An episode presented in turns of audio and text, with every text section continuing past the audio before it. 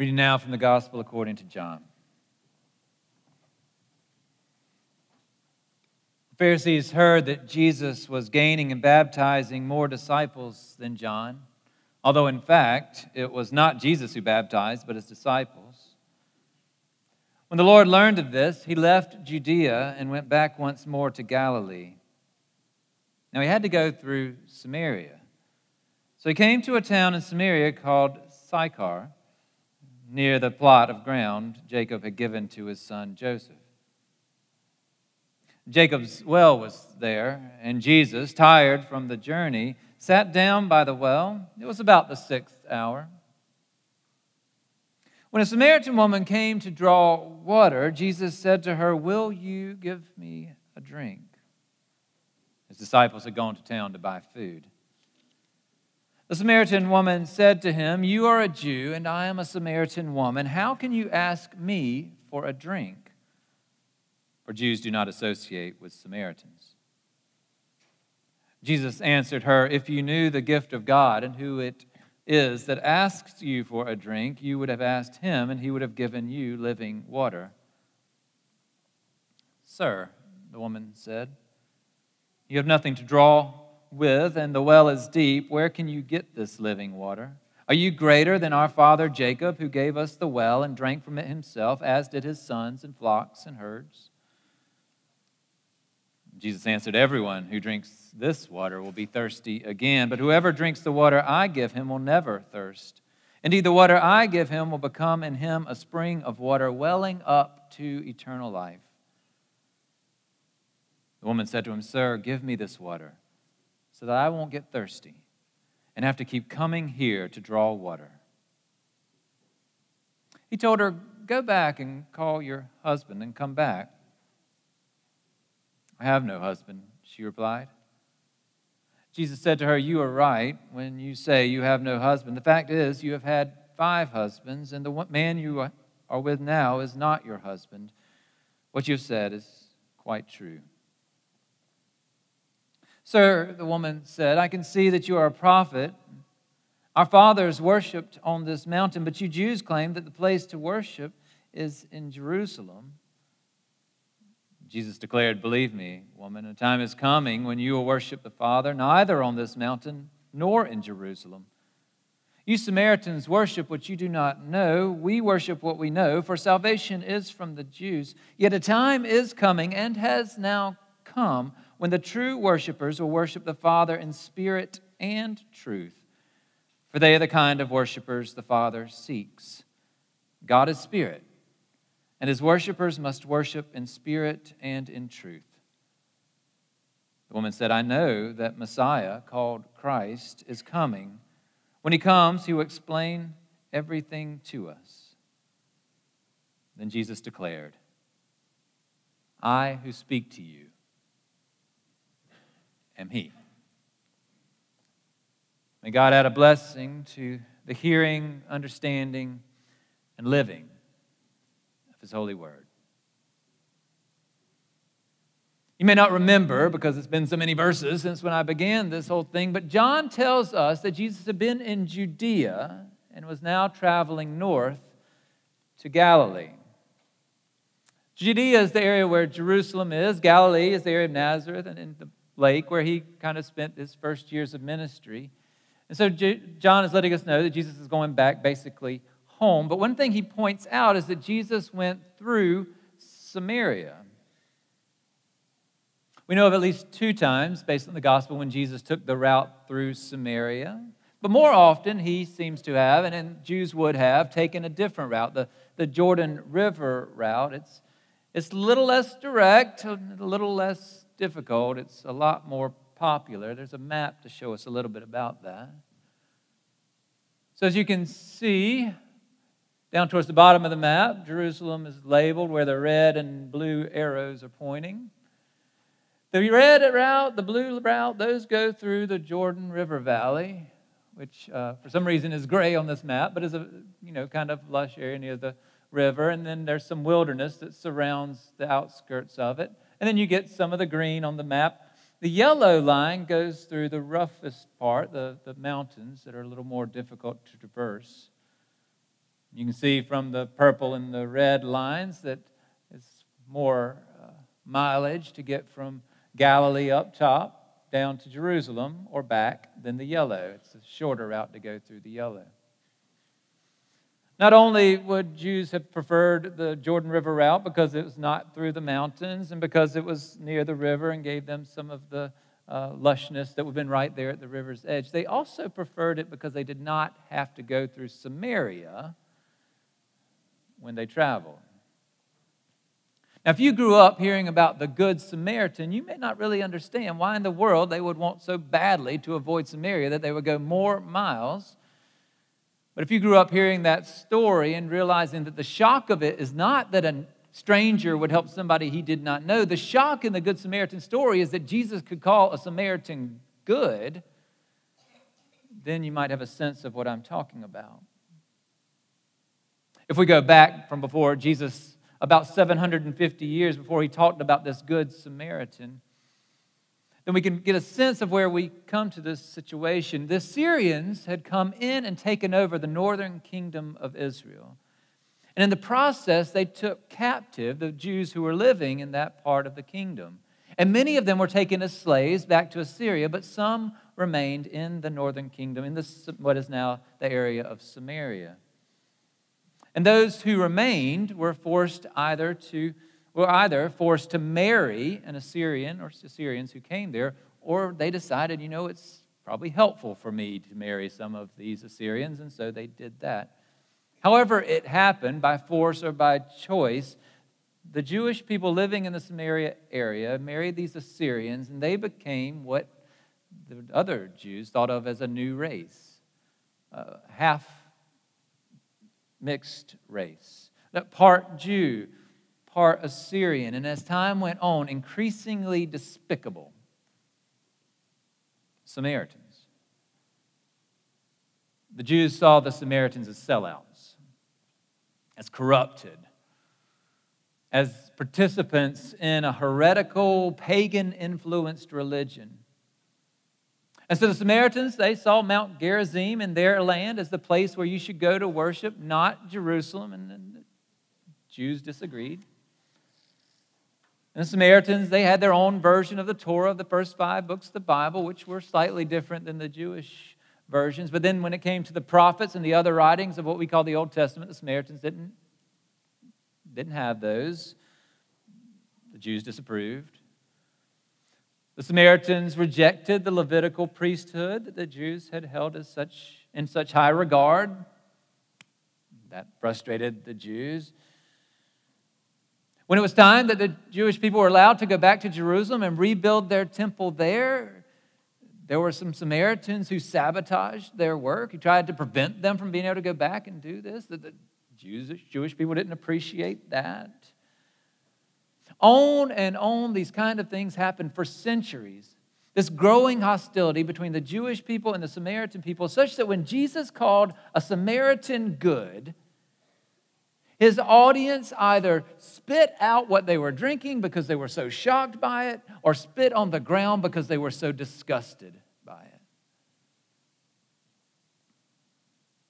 I hope that gives you a better sense as to why most Jewish people, when given a choice, took the longer route through the Jordan River in order to avoid going through Samaria. And when they didn't have a choice, they held their nose and went through as quickly as they could. Then there's Jesus, who chose to go through Samaria. Well, actually, the Gospel of John presents it a little bit differently than that. J- Jesus, according to John's Gospel, had to go through Samaria. Now, I'm going to tell you that is not because the border crossings were closed or the bridges were out. He didn't have to go through Samaria because he had a, a hair appointment that he had to get to in time. Jesus had to go through Samaria because he had to send his followers, us, a different message. It seems that 750 years of despising others because their ancestors have been taken as wives, or because their ancestors made compromising decisions, 750 years of despising them for that was enough. Though our histories and our desire to nurture prejudices put us at odds, Jesus showed up to say there's another way. He showed up to help us to recalculate, to lead us down a different path.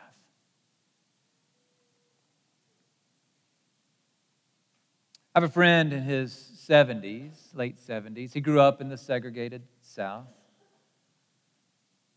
His family had a lot of money, he had opportunities to to do things that were pretty exclusive. He had every option in the world to keep himself enclosed, sequestered, kept away from things that he didn't want to deal with. And, he could have followed his parents' footsteps right along the way that he'd been brought up. In some notable ways, he did follow their path, and, and certainly those early influences left their mark. But he also sought out some other influences in his life, and, and those sent him in a different direction. My friend's a very curious person. He likes to explore, he likes to see new things. He thinks a lot about human nature and tries to figure out ways that he can make a positive influence as he understands it on the world. And with that as background, I'll tell you that some 20 years ago, I found myself sitting in the passenger seat of his Crown Vic, riding through some of the rougher parts of Columbia. Now, thankfully, my friend big, broad shouldered guy and bald, and there we are in a Crown Vic. So everywhere we went, people thought we were police officers. He reminded me of that to give me some comfort as we went through these neighborhoods. As we left one, he said, Now, did you notice we came in one way and are going out the other? I hadn't. I just thought we were driving around. He explained if you go two ways, you see twice as much. I think about that when I'm making decisions about what route to take. I also think about where he took me. While it's tempting to just drive through neighborhoods similar to the ones that I grew up in and have lived in, he wanted me to see something else is out there, to see twice as much. The reason we were riding together in the car that day is he was showing me his latest project, a thing that was really on his mind and heart. He, he was much more interested in what we were seeing that day than he was his real estate company. Look at that, he'd say, and he'd point to a house. They got an honorable mention in the Yard of the Week contest. That puts a sign in their yard, and they got a $10 certificate, which, by the way, is a lot more money than they put into their yard enhancement.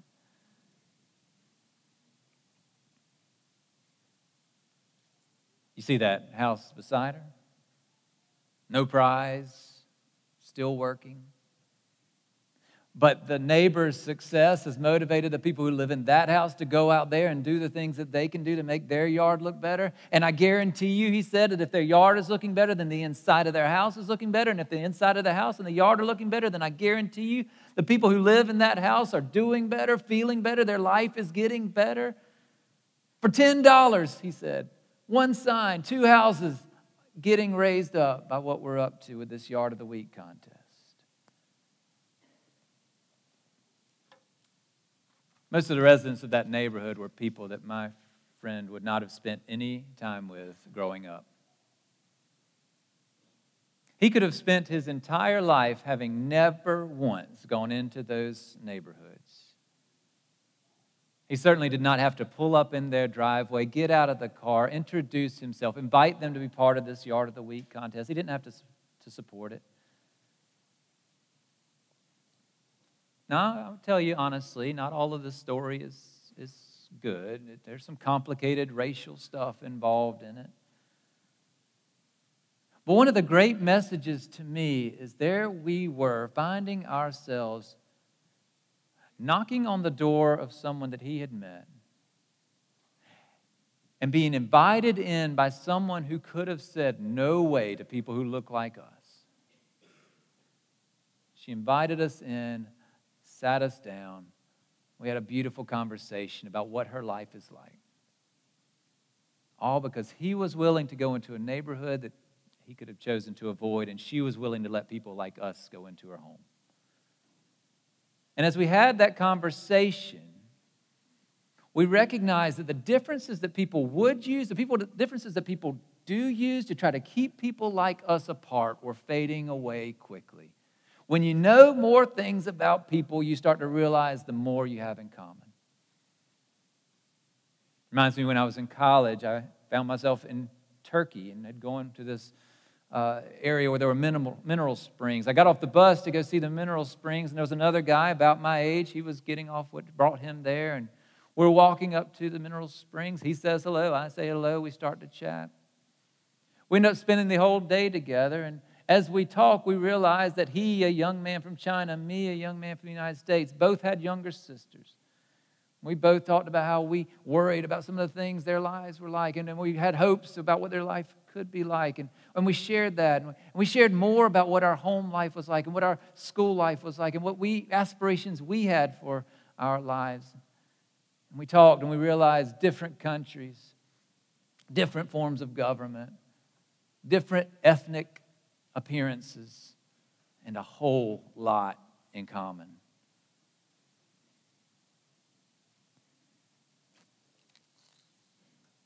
Jesus, John said, had to go through Samaria. But it's not because there was no other route to get from Jerusalem to the Galilee. He had to go because part of Jesus' job when he walked around in our dust was to show us a different way.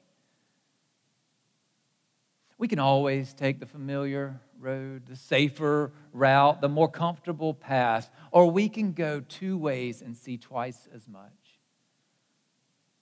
We've been, we, can, we can meet someone that we have been taught is particularly other and then realize that some of those distinctions are real, but there's also a lot that's in common. We can begin to realize that, that part of what made a real easy judgment on them gets erased when we get to know them. More of their story, more of what's going on in their life. And sometimes we've been a little unfair watching from afar what we think their world is like. Or maybe we'll learn as we spend time with them that our prejudices were right about that person, which helps us make some distinctions between being prejudiced against an entire group of people versus finding out something true about an individual. Jesus could have chosen a route that avoided the Samaritans. He could have passed by that Samaritan woman as though she was not there. He could have done almost anything other than what he actually did that day in Sychar, and it would have been not only uh, accepted, it would have been approved of by the people around Jesus in his day. That Jesus engaged a woman at the well in the middle of the day was shocking that he asked her to help him was astonishing. That Jesus is willing to say, Your people's ideas about God and the way things in faith work are not quite right. But my people and what we think we know about God is also being reformulated. That he could say that was incredible. And yet, each of those statements and the conversations that they led to put Jesus in a place where he could say to the woman at the well, the Samaritan woman, I am he, the Messiah. I don't want us to miss that. Jesus choosing to go a different route than what everybody expected him to take put him in a place to talk with someone who, by every account in their day, was other. His own humility gave her a power that even her own Samaritan village people would not give her. He told her he needed her help. People don't tell Samaritan women at the well in the middle of the day that. He showed her his own vulnerability by, by asking for assistance, and that opened her up to show hers so that they could be in a place to have a conversation about this, her life situation and what she was involved in. The more comfortable they became with each other, the more they shared. And the more they could get to that place where he could say to her, A day is coming and is now here when people will worship God in spirit and in truth.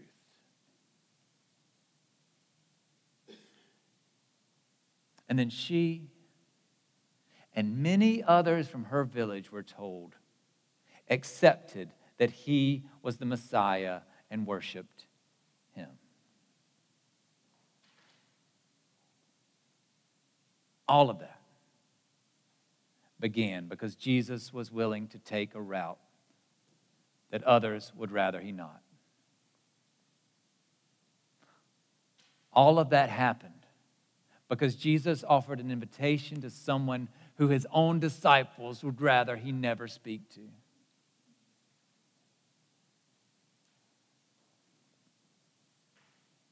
Most of the time, it seems Jesus took the route that most of the Jews would have taken the Jordan River Valley route. But that day, he went through Samaria. And for those Samaritans, that made all the difference. Perhaps those of us who want to follow Jesus, whatever his route, whoever that means will end up with, will follow suit. Let us pray.